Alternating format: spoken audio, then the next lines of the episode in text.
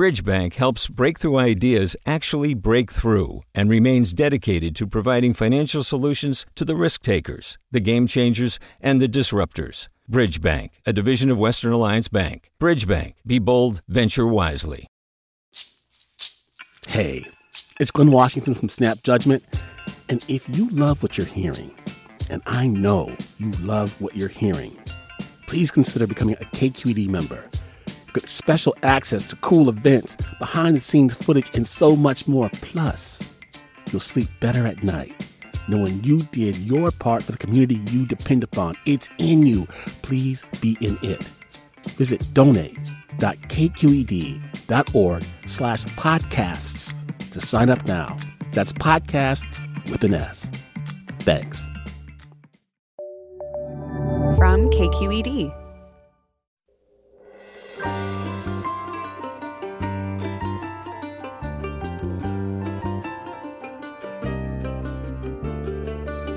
From KQED in San Francisco, I'm Alexis Madrigal. Okay, get ready. This episode of this program you're listening to right now could be one of the most fun of the entire year. This is the Puzzle Show.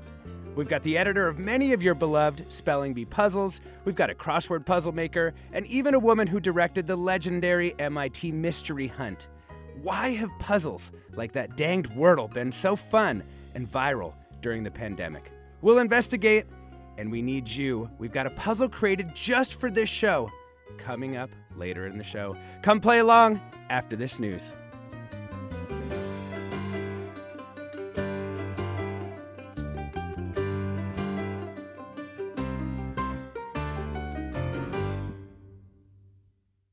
Welcome to Forum. I'm Alexis Madrigal. You might be shocked to discover that Spelling Bee, a pandemic craze, existed long before COVID. And technically, it is true. The puzzle was in the paper as well as online before March 2020. But it was something about the isolation and strain of this time that turned it into a smash hit and a touchstone for grandparents and their grandkids, coworkers, even mutuals on social media. In the last few weeks, we've seen Wordle do something similar. And it got us thinking what is it about puzzles in a panty? So we've got puzzle constructors, that's the term of art, as well as, well as puzzle solvers.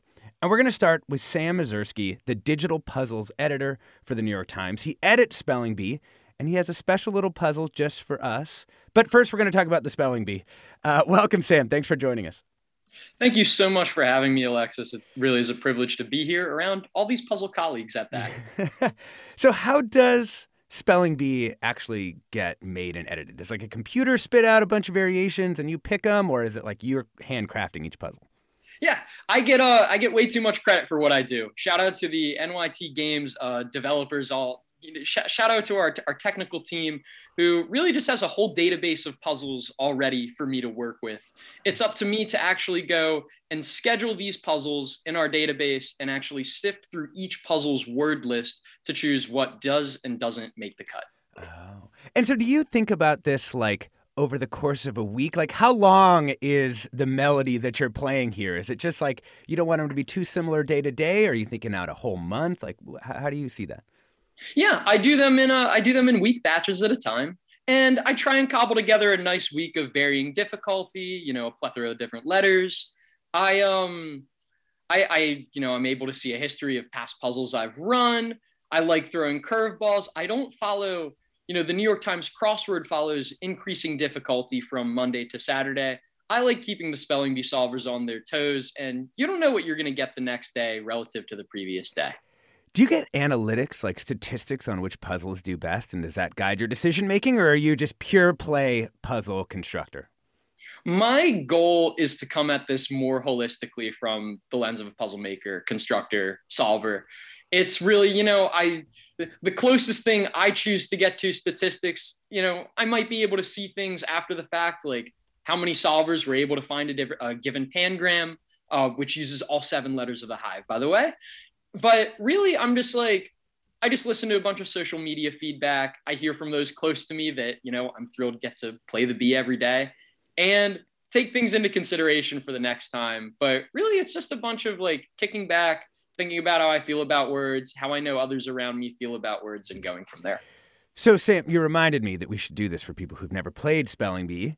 Um, how does the game actually work? Yes. So each day you are greeted with the smiling avatar of um, of Beatrice, our mascot. That is B E E Atrice, and she greets you, says that you have seven letters to work with. How many words can you find with just a set of seven letters? Each word must include the center letter, and you can use letters as many times as possible. So, for instance, the letters A, C, and I, assuming one of those is the center letter, you will be able to find acai as well as acacia. So you can use letters as much as you'd like, and there is always at least one word that includes all seven of those letters, however often they're repeated. Yeah. We're talking about puzzles and why they've become so popular lately, and we're joined by Sam Ezersky. You've been listening to the digital puzzles editor for the New York Times. Want to bring in the rest of our panel. Erin Rhode, software engineer, who directed the MIT Mystery Hunt in 2014. She's also appeared on Jeopardy. Welcome to the show, Erin. Hello, how are you? Hey, good. Thanks for joining us. And we also have Paolo Pasco. He's a senior at Harvard and has constructed crossword puzzles for the New York Times, The Atlantic, and The New Yorker. Welcome, Paolo. Hello. Thank you for having me. Paolo, going to start with you. You're a crossword maker. I want to know you've already gotten to kind of the pinnacle of the crossword game as a senior in college. Have you always been into this, and how'd you get into it? Um, I was into puzzles for all my life. Uh, one of my earliest memories was solving Sudoku and crayon and stuff. um, but it was only pretty recent that the crossword thing happened because I felt like for a lot of my life, crosswords were kind of a thing I was not able to do as a child because I knew that my brain was small. Um, and I felt like it was gated by a lot of knowing trivia or knowing old movies and stuff. But I think it was about eighth grade when I got a book of crosswords to pass time on a road trip, and I realized, oh, these are doable, and they're mm-hmm. made by you know actual people, and they could be really clever and word twisty and fun to kind of figure out what a clue you don't have any idea what it's saying is actually saying in the end. Yeah.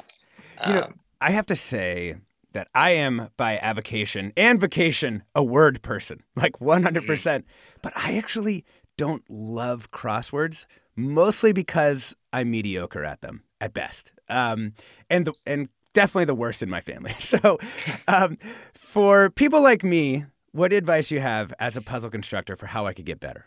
Yeah, that is fair. That is fair. I think the best advice I can give is to just solve a lot um, the New York Times is a really good thing of escalating difficulty.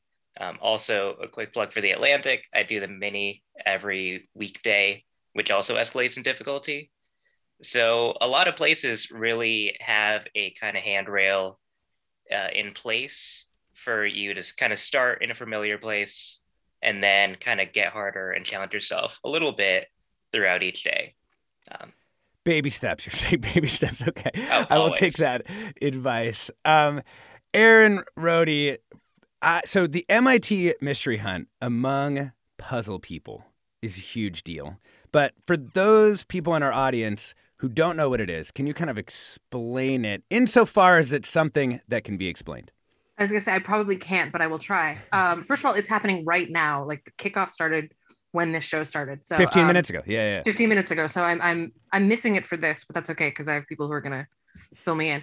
Um, so the mystery hunt, it's considered like I say the granddaddy or the grandmother of puzzle hunts. Puzzle hunts, they're sort of like a scavenger hunt. The mystery hunt started in 1981 and it was there's a coin hidden on campus, and I've given you a sheet of puzzles that will clue you to the location of the coin.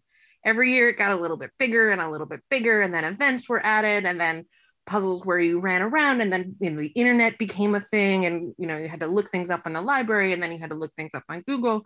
And now it's a series of rounds of puzzles where a crossword would be too simple quite frankly to be in the mystery hunt. You would have a crossword for example that then you had to fold that solved crossword into a specific origami shape and read the word that came on the origami which would say the phrase new york times and then you would have to know to go find that day's New York Times crossword puzzle and fold that into origami to get the answer word to the puzzle.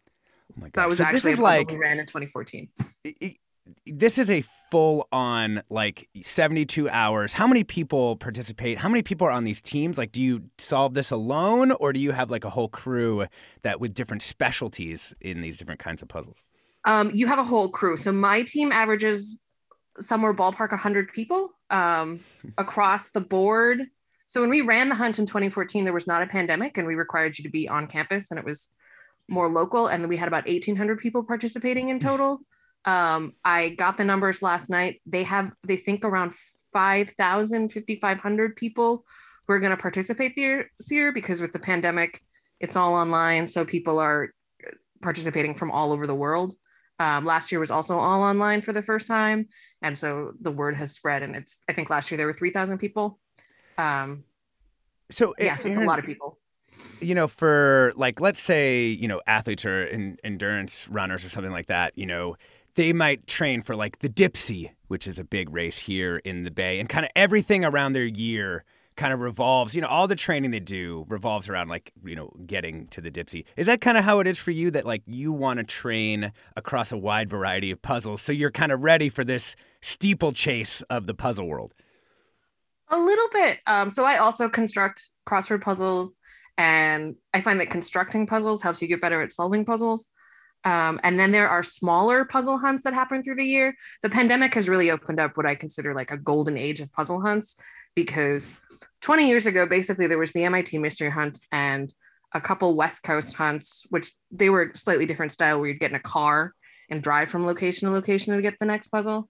Um, but now the pandemic forced everybody inside and more schools and more independent groups of people were like, well, we're bored. Let's do an online puzzle hunt. And so there's been these smaller puzzle hunts, you know, almost once a month for the past year and a half where people are practicing by writing puzzles and then sharing them. And so you you do those and you do crosswords and you do you know whatever kind of logic puzzles you can find i have a friend that would poo-poo doing sudokus but people do those um we're well and we have we have a puzzle to solve right here on the air. Sam Ezersky came up with a puzzle for us. Sam, can you give our listeners, we previewed at the top, the puzzle? And if you get the answer to the puzzle, you're going to call in and tell us the answer. You've got it. Um, this is one. This is a little teaser I threw together exclusively for the Bay Area crowd today. Um, you ready? Take a noted Bay Area neighborhood. It's two words with lengths three and six letters. If you anagram this neighborhood's name, full name, you get a nine letter plural noun referring to leaders of a certain form of government. What is the neighborhood and what is its anagram? One more time, Sam. Yes, I know that was a lot. Take a noted Bay Area neighborhood. It's two words with lengths three and six letters. If you anagram this neighborhood's name, you get a nine letter plural noun referring to leaders of a certain form of government. What is the neighborhood and what is its anagram? So good. Good luck out there, puzzlers. We're talking about puzzles. We're solving a puzzle, and we're thinking about why they become popular lately during this pandemic. We're joined by Sam Ezersky, digital puzzles editor for the New York Times, who edits the popular Spelling Bee and who came up with a puzzle just for you out there. Erin Rhode, software engineer who directed the MIT Mystery Hunt in 2014, also a crossword maker and appeared on Jeopardy! Paolo Pasco, senior at Harvard, constructed crossword puzzles for the New York Times, The Atlantic, and The New Yorker. If you want to get in touch with us, because you've solved this puzzle, or you have another puzzle related question or comment, give us a call 866 733 6786. That's 866 733 6786. Get in touch Twitter, Facebook, Instagram, KQED Forum, or email your questions, comments, answers to forum at kqed.org. Why do you enjoy puzzles? Do they drive you crazy like they drive me crazy? Give us a call. I'm Alexis Madrigal. Stay tuned for more after the break.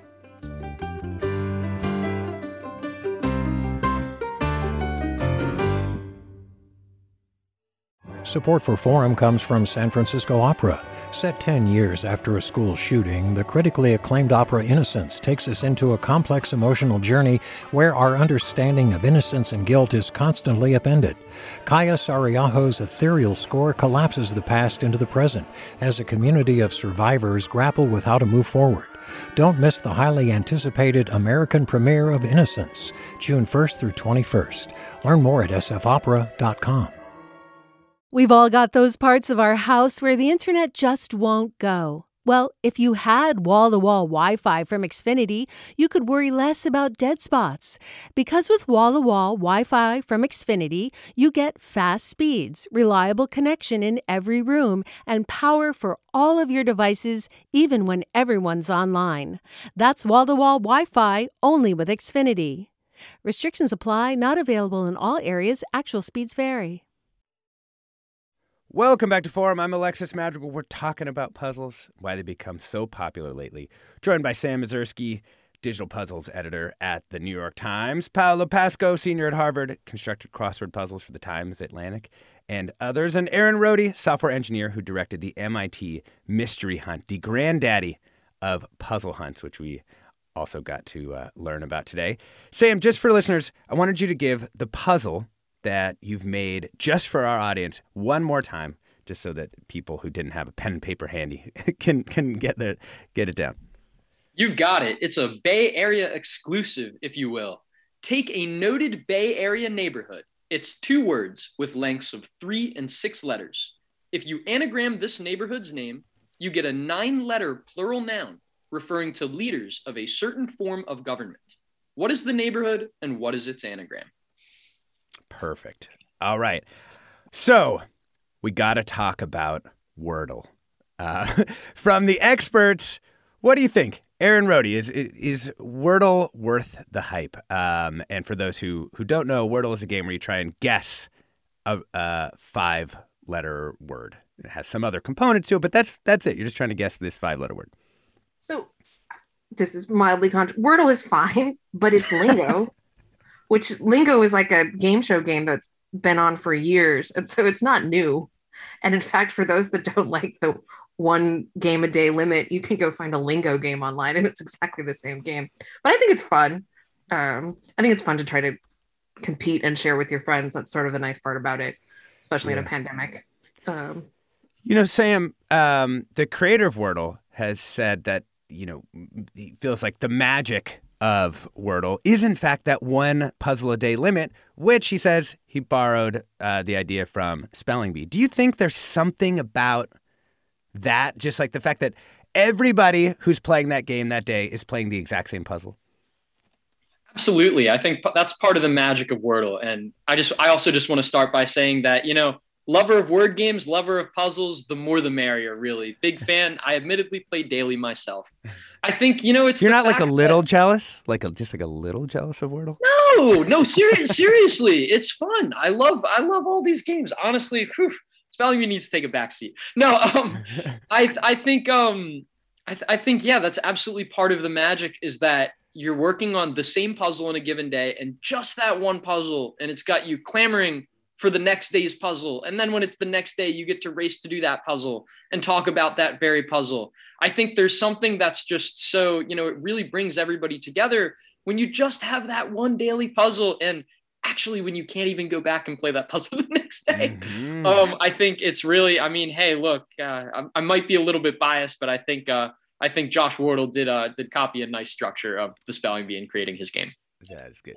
Uh, Paolo, what about you? I mean, I, one question I have for you is for someone like yourself who's been a puzzler for all this time, does Wordle just feel kind of basic? Like, I don't or or is there a depth to the game that keeps you interested?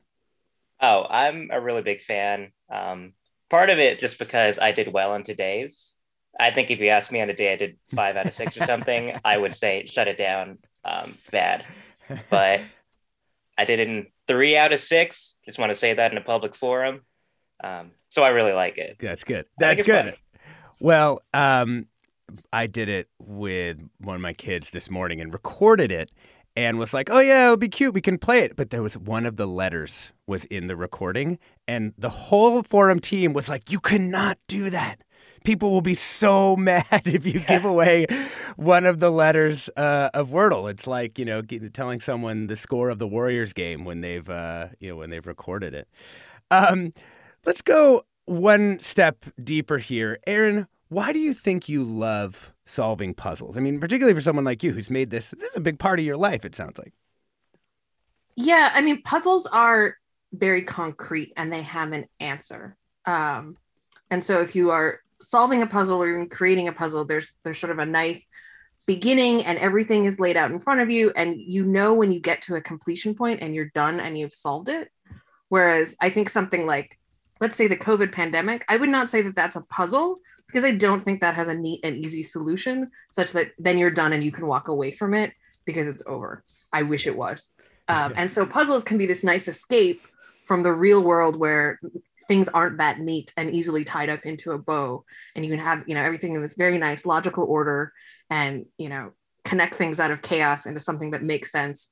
And you can put it in a neat package and and then know that you're done with it. Yeah. um, you know sam you've been making puzzles like Paolo actually for kind of your whole I mean you are just out of UVA. I mean maybe not just but you know you you you've been doing this this was a dream to be a, a puzzle maker. Well, why do you think that is? Like how why does your brain want to do that so badly?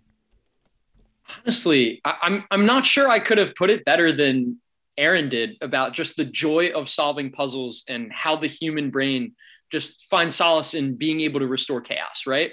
Uh, restore order to chaos, or just like find a given solution to something in a way that just stimulates you, right? And takes away from the rest of your day.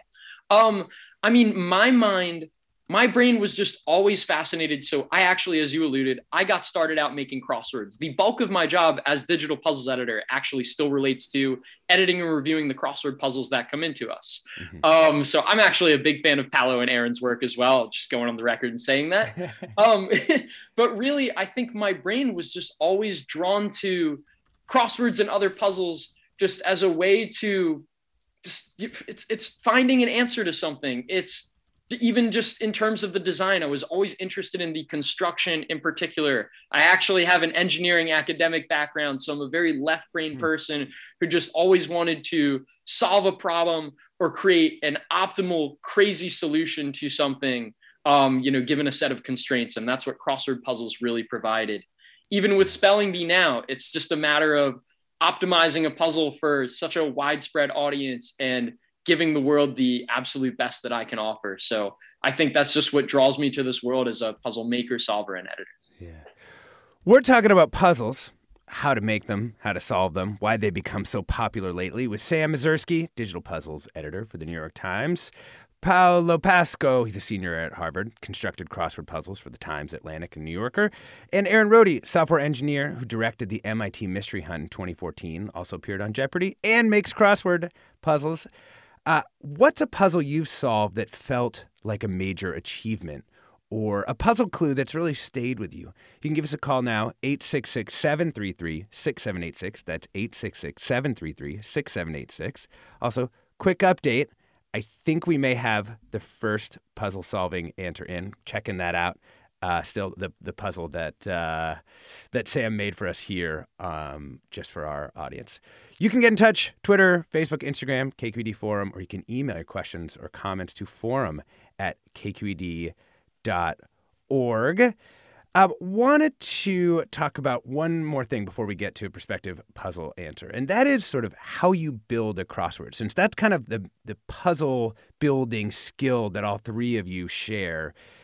Uh, Erin, let's start with you. Do you think like most puzzle makers start with the, the same way? Um, and how do you start? I don't know if most people do. Um, for me, well, it depends on the type of puzzle, but for almost all puzzles, you start backwards. So in a crossword, you start with what is the theme that I want to have, or if you're doing a theme list, what are the sort of seed words that I want to put in, and then build things around them. If you're doing a puzzle hunt puzzle that's based off the answer, sometimes I look at the answer word and I say, for example, I wrote one called Bumblebee Tuna that was based on B sides, which was because I needed to write a puzzle that I knew that the answer needed to be Don't Worry Baby. And I looked up information about that song and discovered it was a B side, which spun out this idea from there. So everything when you're writing goes backwards. You know what the hmm. final answer is in the final form. Um, a lot of people ask in crosswords, do you write the clues first or the grid? And crossword constructors always laugh because obviously you write the grid first. It doesn't make any sense if you think about it in a constructing to do the clues first. Yeah. Uh, so Paolo, what about yeah? Is the short answer. Is that is that what you would say too for you, Paolo? Uh, yeah, mine's pretty much the same. Yeah. Does that mean you solve it that way too? Like when you're going to solve a crossword puzzle, are you like, oh, I'm going to unlock this theme? Or do you go like one across, one down? like, how do you do it? Solving, I go one across, but I you definitely use tricks when you're like, oh, I see where this is going as you go along. Um, so it's not that you're doing it backwards, but you're maybe looking. I find if I'm thinking as a constructor while I'm solving, I'm thinking one step ahead of where I am solving to try to see where the thing is going because I know how it should come together. Mm. Sam, how about you? I mean, you you handle so many different people's because you're editing these crosswords. You handle so many different people's work and the way that they put puzzles together. And I wonder, does that make you worse possibly than you were when you started uh, at actually solving these crosswords, or do you think you've just like ascended to a higher plane of puzzle existence now? Not at all. Um, I think it's really, I mean, as the others have said, the more puzzles you solve, I cannot emphasize this enough, as cliche as it sounds. The more puzzles you see, the more puzzle clues you familiarize yourself with, the more crosswords you solve, you're bound to become a better solver. I think, I don't know, maybe I've peaked. I solve less puzzles now than I did because I don't get to solve, you know, for instance, the daily New York Times crossword. But I've definitely, you just begin, I think a lot of it is just, for me at least, is just pattern recognition. It's, and this applies to both constructing and solving puzzles. You see something like P blank O blank O in a grid. And if you want to know how those speed solvers crush puzzles so quickly in mere minutes, like Paolo Pasco, who can solve a Monday in under two minutes, by the way.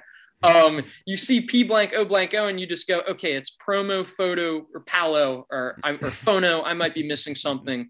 And then you don't even have to look and actually read that clue. You're going to look at those crossers. And when you're constructing a puzzle like that, you know that those are the constraints that are in play maybe use some of those other letters like the H in photo, the A in Paolo, and see if that can work on help you work on any um, actual crossing answers. It's really a fascinating phenomenon, and over time, your brain just molds to think that way. I um the last thing I'll say is that I you know I crossword constructors um, we have a joke that you know we can just knee jerk count 15 letter answers because a crossword is 15 squares by 15 squares, a daily crossword. So the way my brain works now, I'll just be walking around and seeing a phrase and it'll just kind of auto count the number of letters in my head. And people are always on the lookout for new fun 15s, as we say. Oh man, I love that there's such a community, though. Um, it's such a cool thing. I want to bring in uh, another guest. Her name is Sarah Scannell. She works for a documentary film company,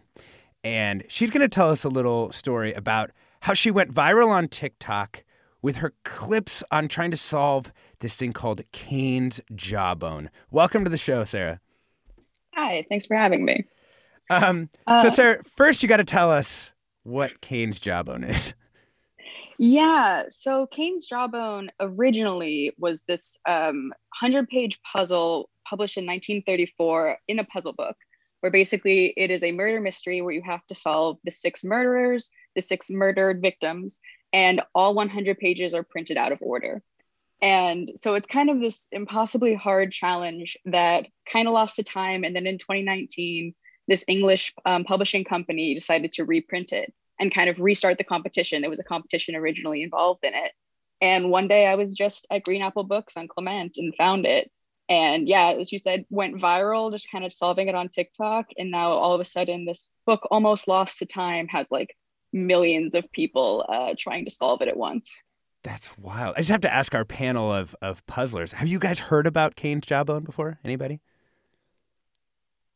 Wow. See, it new to me. I've, I've heard of it. Someone gave me a copy of it, and I I looked at it and I went, "Oh my god, I I don't have time," and I set it down. what what makes it so hard? Um, I mean, Sarah, everything yeah. about it. Yeah. Um, I, I agree with you, Erin, that I, I also originally didn't buy it because I read the back of it and was like, oh no, there's so many components. Like not only the fact that the actual structure is so difficult that reading anything out of order is extremely disorienting. And then you add in the fact that like mystery is happening and like a difficult murder mystery at that. And then also the fact that it was written in England in the 30s. So there's like cultural references and just like understandings that you should have as a reader but now you know so many years later are already lost. So it takes, you know, a lot of Googling just for illusions and things like that. How how far along do you think? I mean, I know I've seen your wall because I've seen the TikTok, which has like all the book pages, like with you know string connecting them as if you're you know kind of solving uh, an actual murder as a detective. Um, but I like, has that actually helped you? Like, are you any closer than when you started? Oh, definitely. Yes. The murder wall, infamous in my family at this point. Mm. Um, that I, that's kind of the only, not like obviously putting it vertically on a wall is the only way to do it, but you need space to put like spread out all 100 pages because you need to constantly be switching them around or connecting them or whatever. Um, but it actually 100% has helped because it really helps me visualize everything at once. Um, the only problem with assessing how far you get is that as soon as you figure out one thing, you kind of have to reassess everything you've read. So it's very much a like one step forward, two step back kind of situation. So I definitely have made progress. I've paired up a lot of couplets and, you know, created scenes that are still out of order. Um, but it's it's quite fun, honestly. Yeah. Um, Sarah, last question um, before we let you go. What do you make of the fact that your TikTok about this went so big? Like, do you see that as a consequence of the pandemic and people just being bored? Like, have you gone viral a bunch of times on TikTok, and so the algorithm's expecting Sarah Scannell is going to put up some good content? Like, what do you what do you make of that? I mean, I had a very decent following before, but I'm very much a film person, so that was kind of my whole shift. Um, and so I think like I've never been on book talk as people call it, but I think it's 100% just the fact that it is a very cool, kind of unique concept that seems deceptively manageable because the book is so short. But um, I know that the last person to solve it solved it like in lockdown. Like his reasoning was also that people had a lot of time. And I think even now in like a slightly more less severe lockdown, yeah, people are just here for a project. Wow. Hey, thanks so much for joining us. Sarah Scannell works for a documentary mm-hmm. film company, recently gone viral on TikTok with her clips trying to solve Cain's Jawbone a murder mystery originally published in England in the 1930s. What's your TikTok name in case people want to see that, Sarah? It's a little difficult. It's Sarah. It's S A R, then seven U's and G H. Very unsearchable. That is an extremely TikTok name. Thank you so much for joining us, Sarah. Appreciate it. Cool. Thank you. Uh, so, we are going to give the answer to the puzzle that Sam gave us out um, but just for people, we're going to hear it one more time before the break. And then when we come back, we're going to bring on Ruth from San Francisco to tell us the answer. We also apparently have had seven people uh, who've emailed in the answer and a, a, handful more on the phone. But Ruth, she was the first. So, Sam, um, give us the puzzle one last time for people who might want to take a crack at solving it before we give the answer time. Again, this is a teaser exclusively for the Bay Area crowd today. Take a noted Bay Area neighborhood. It's two words with lengths three and six letters. If you anagram this neighborhood's name, you get a nine letter plural noun referring to leaders of a certain form of government. What is the neighborhood and what is its anagram? Thank you, Sam. That is the puzzle. We're going to give the answer after the break. We're talking about puzzles generally, why they've become so popular lately, different kinds of puzzles with Sam Ezersky, digital puzzles editor for the New York Times, Paolo Pasco, senior at Harvard, constructed crossword puzzles for the Times, Atlantic, and the New Yorker. We're actually going to let Paolo go because he's a senior at Harvard. He needs to go get a job, and he's got a job interview. Thanks so much for joining us, Paolo. Thank you so much for having me. Staying with us through the break, we've got Erin Rhode, a software engineer who directed the MIT Mystery Hunt in 2014. She constructs crossword puzzles. And we are, in fact, getting some great comments in from you. Robert writes I did the New York Times crosswords puzzle with my mom in the weeks before her death under hospice care at home. At 89 and half the time, laying in bed with her eyes closed, she kept coming up with obscure answers for which I had no clue. That puzzle experience I will cherish. I'm Alexis Madrigal. Stay tuned for more Forum after the break.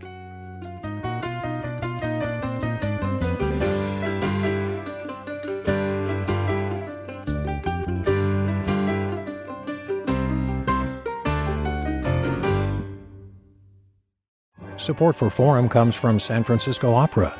Set 10 years after a school shooting, the critically acclaimed opera Innocence takes us into a complex emotional journey where our understanding of innocence and guilt is constantly upended. Kaija Saariaho's ethereal score collapses the past into the present as a community of survivors grapple with how to move forward.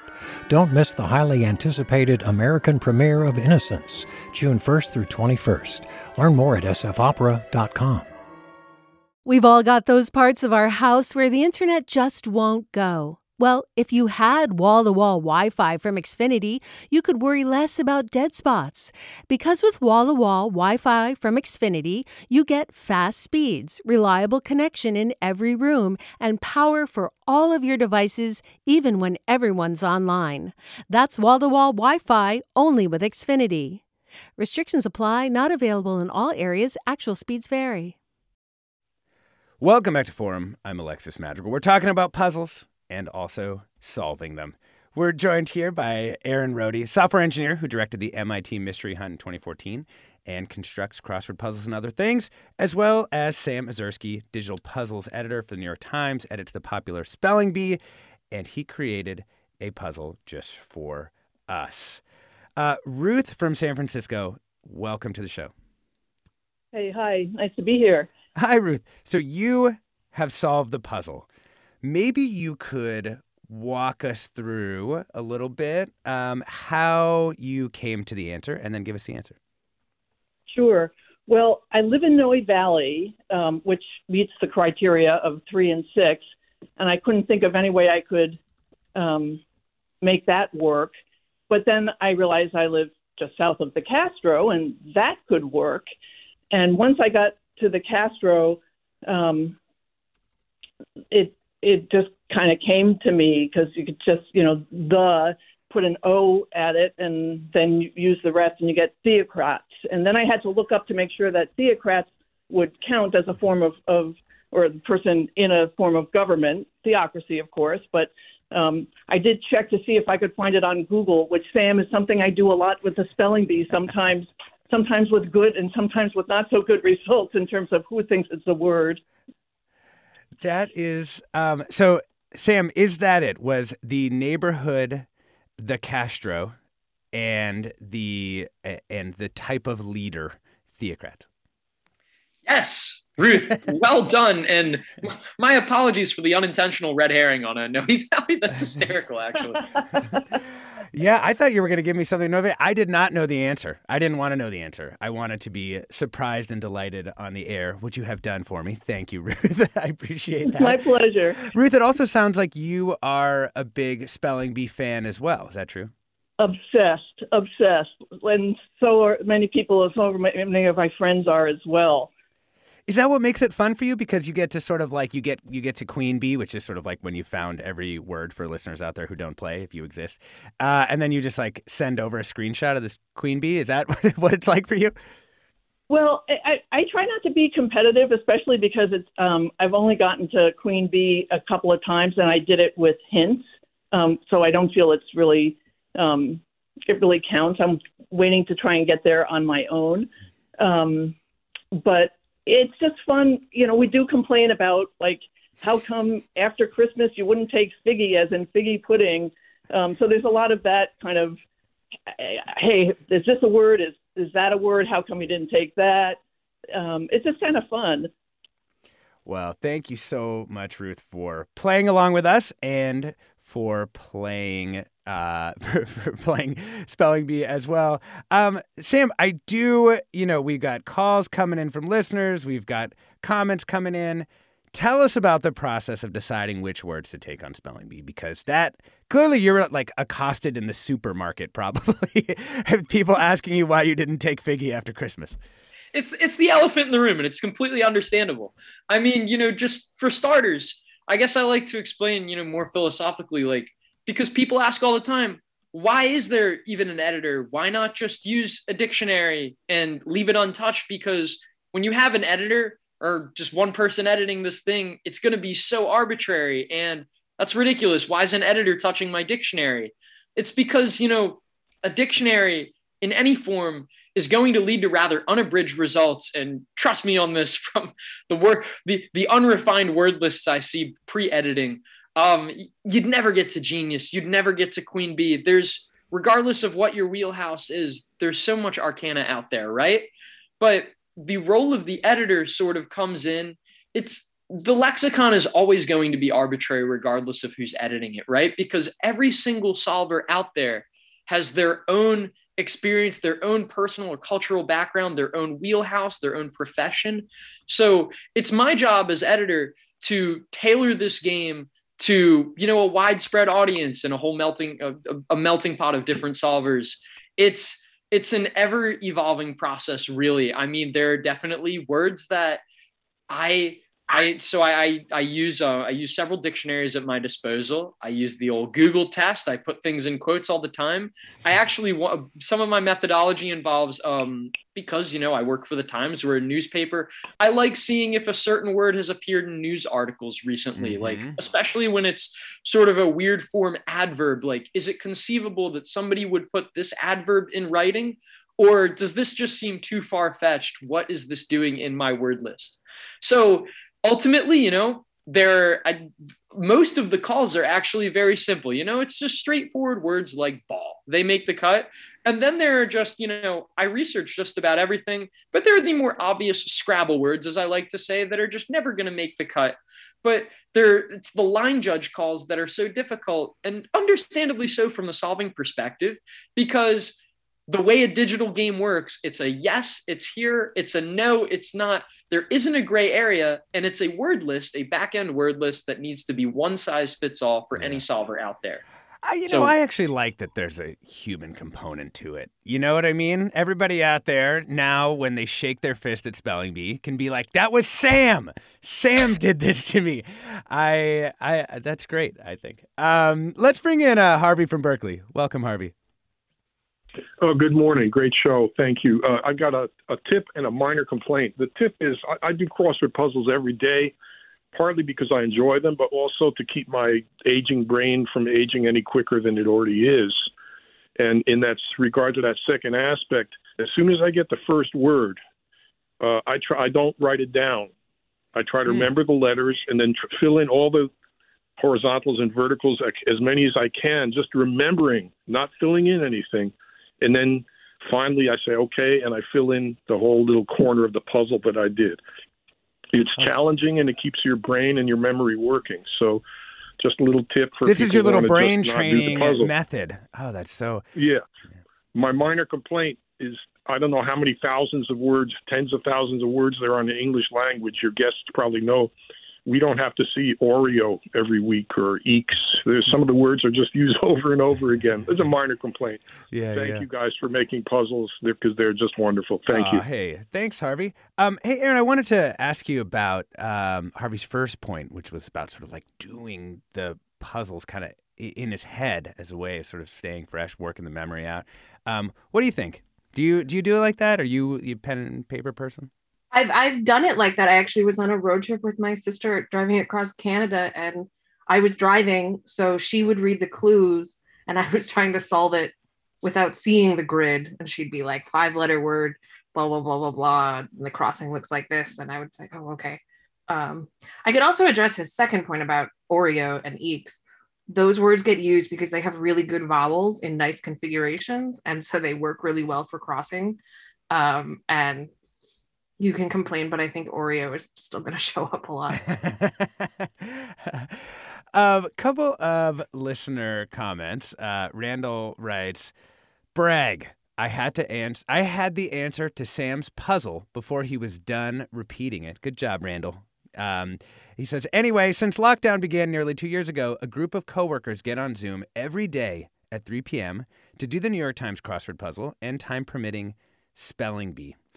Uh, Stephen writes, I've been doing spelling bee for several months now. I didn't know it had just caught on during the pandemic. I started out just finding the pangram and moving on. Now I'm hooked and solve it every day. I'm up late, so I get the new puzzle at midnight. Last night, I got to Genius in about five minutes, my fastest ever. Congratulations, Stephen. Uh, uh, Sam, have you seen like master spelling bee players? Like, eh, do do people want to like show you like, listen, I can get to queen bee in seven minutes. Like, do you know? Like, do you see stats on that? Like, who are the very best? Are there some people out there who are who are truly like next level at the game? Oh, there are absolute machines out there. And that goes with any puzzle solving. Again, I name dropped Paolo here on the call. You know, he's a machine with crossword solving. There are spelling bee solvers that get to queen bee every single day or won't go on with their daily lives until they get to queen bee every day, which, by the way, for those of you, I should say, prospective spelling bee players out there, we don't even list the score or total number of words for queen bee publicly. Our goal is for you to get to our top rank that we list is genius, which fun fact is uh, equates to 70% of the total points possible for the game. We're not even expecting our solvers to find every last word or get every last point. But there's, you know, a small a small subset, but a non-insignificant subset of solvers that can really find every last word. You all are so smart. It's so impressive. I wake up every day to, you know, my Twitter mention saying queen for the day and really it, it's it's out there people there are definitely there are definite heavyweights and daily heavyweights at that I just crack up thinking about your life, Sam. I got to say, just all these people out there who just each and every day, once they figured out you're the guy, they just they they want you to know that they've solved this or that they're mad about something. Um, we have a listener who wrote in saying, "Why aren't you talking about jigsaw puzzles?" My family has been obsessed with them. I love the ability to take a massive pile of chaos and create order, whether that's a group of movie posters or baskets of kittens. Putting in that last piece is so satisfying. And here's my question for you, Erin Rhode. Do you think the jigsaw puzzlers, the, the visual problem solvers, that is to say, are different from the word problem solvers out there? Oh, that's a good question. Um, it's they're both pulling order from chaos but i i have a former coworker who her name is shiva. She might be listening. Hi shiva. Um she can take jigsaw puzzles like massive 5000 i think she did a 10000 piece jigsaw puzzle once and she can sit there i don't have the patience and she sorts them all by type of piece. Hmm. and I wouldn't say that her brain works differently than word puzzle people, but she has trained it on different things as to how she sorts them. Like she knows, you know, you have a piece that juts out. She knows how to sort all the pieces that jut out that look slightly different so that she she will have an array of all of the thousand pieces sorted in this method that she has that I don't understand. So it's it's the same, but it's different, I think, yeah, is the yeah. answer. Let's bring in Mark from uh, Sunnyvale. Welcome to the show. Hey, thanks for having me. I really appreciate it.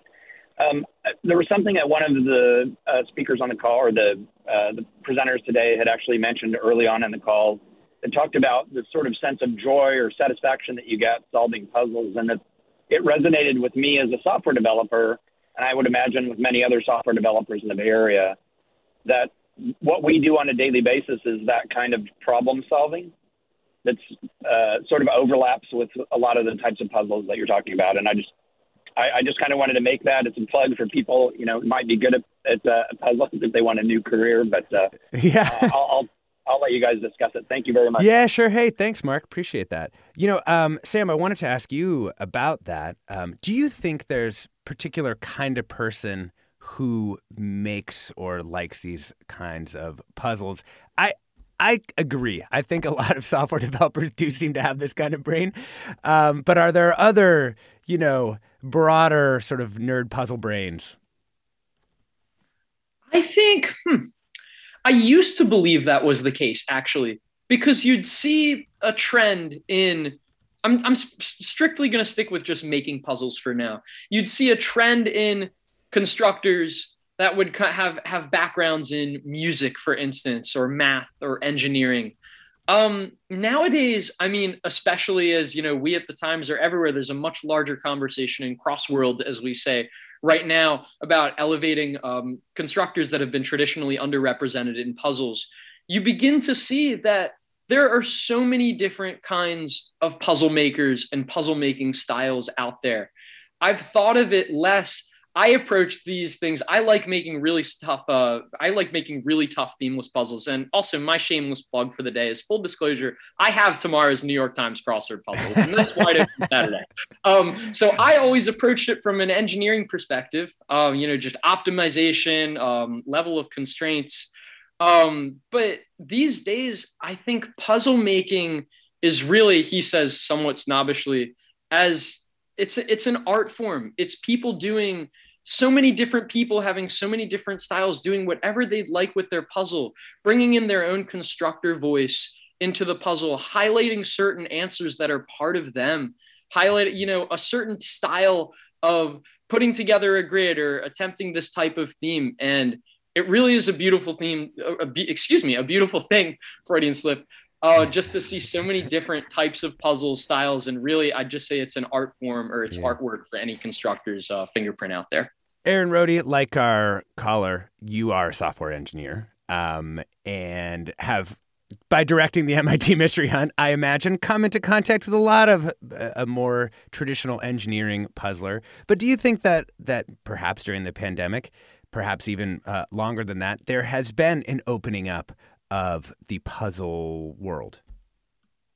I think so. I, I also think that one of the reasons historically that you would see a lot of software people who construct puzzles is that it helps to be able to write software to construct puzzles. Um, full confession, I get queen bee every day in the spelling bee because I wrote a Python script that can run all the anagrams for me. Um, which is probably cheating. Yeah, I was about um, to say I don't think that's probably cheating. That's definitely cheating.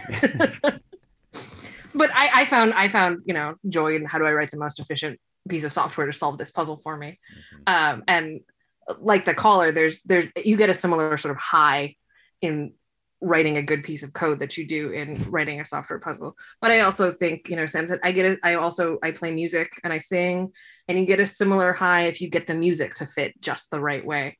Um, mm-hmm.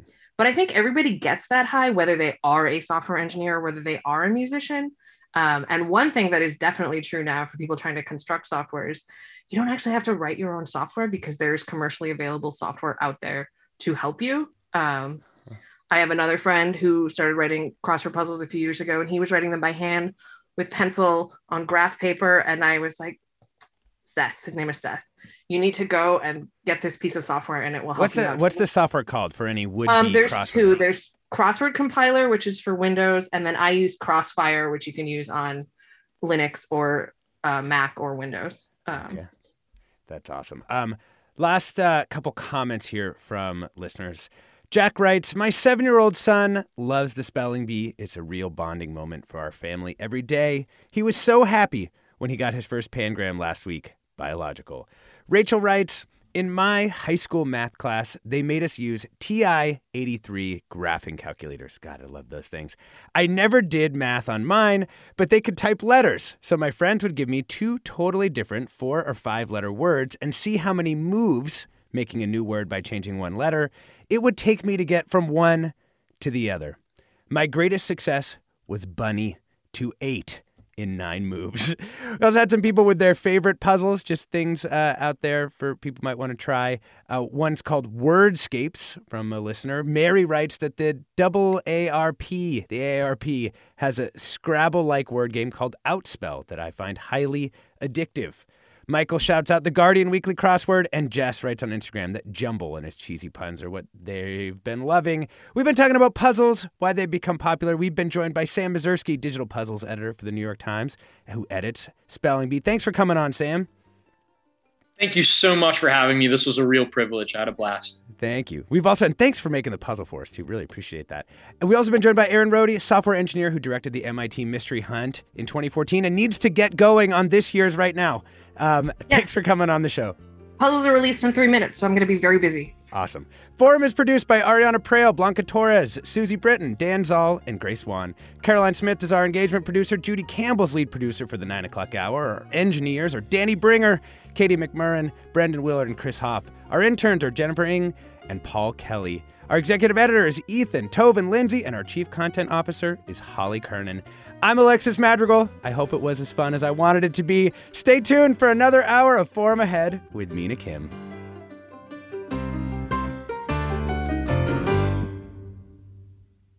Funds for the production of Forum are provided by the members of KQED Public Radio, the Germanacos Foundation, the Generosity Foundation, and the Heising Simons Foundation. Support for Forum comes from San Francisco Opera. Set 10 years after a school shooting, the critically acclaimed opera Innocence takes us into a complex emotional journey where our understanding of innocence and guilt is constantly upended. Kaija Saariaho's ethereal score collapses the past into the present as a community of survivors grapple with how to move forward. Don't miss the highly anticipated American premiere of Innocence, June 1st through 21st. Learn more at sfopera.com. We've all got those parts of our house where the internet just won't go. Well, if you had wall to wall Wi Fi from Xfinity, you could worry less about dead spots. Because with wall to wall Wi Fi from Xfinity, you get fast speeds, reliable connection in every room, and power for all of your devices, even when everyone's online. That's wall to wall Wi Fi only with Xfinity. Restrictions apply, not available in all areas, actual speeds vary all over the country. We need to improve reading in Wisconsin. Schools are changing the way they teach reading. I'm calling for a renewed focus on literacy. We have gotten this wrong in New York and all across the nation. And it's happening because of a podcast. I think your podcast has changed my life. And I'm going to share this podcast with everyone I meet. Sold a Story investigates how teaching kids to read went wrong. New episodes of Sold a Story are available now.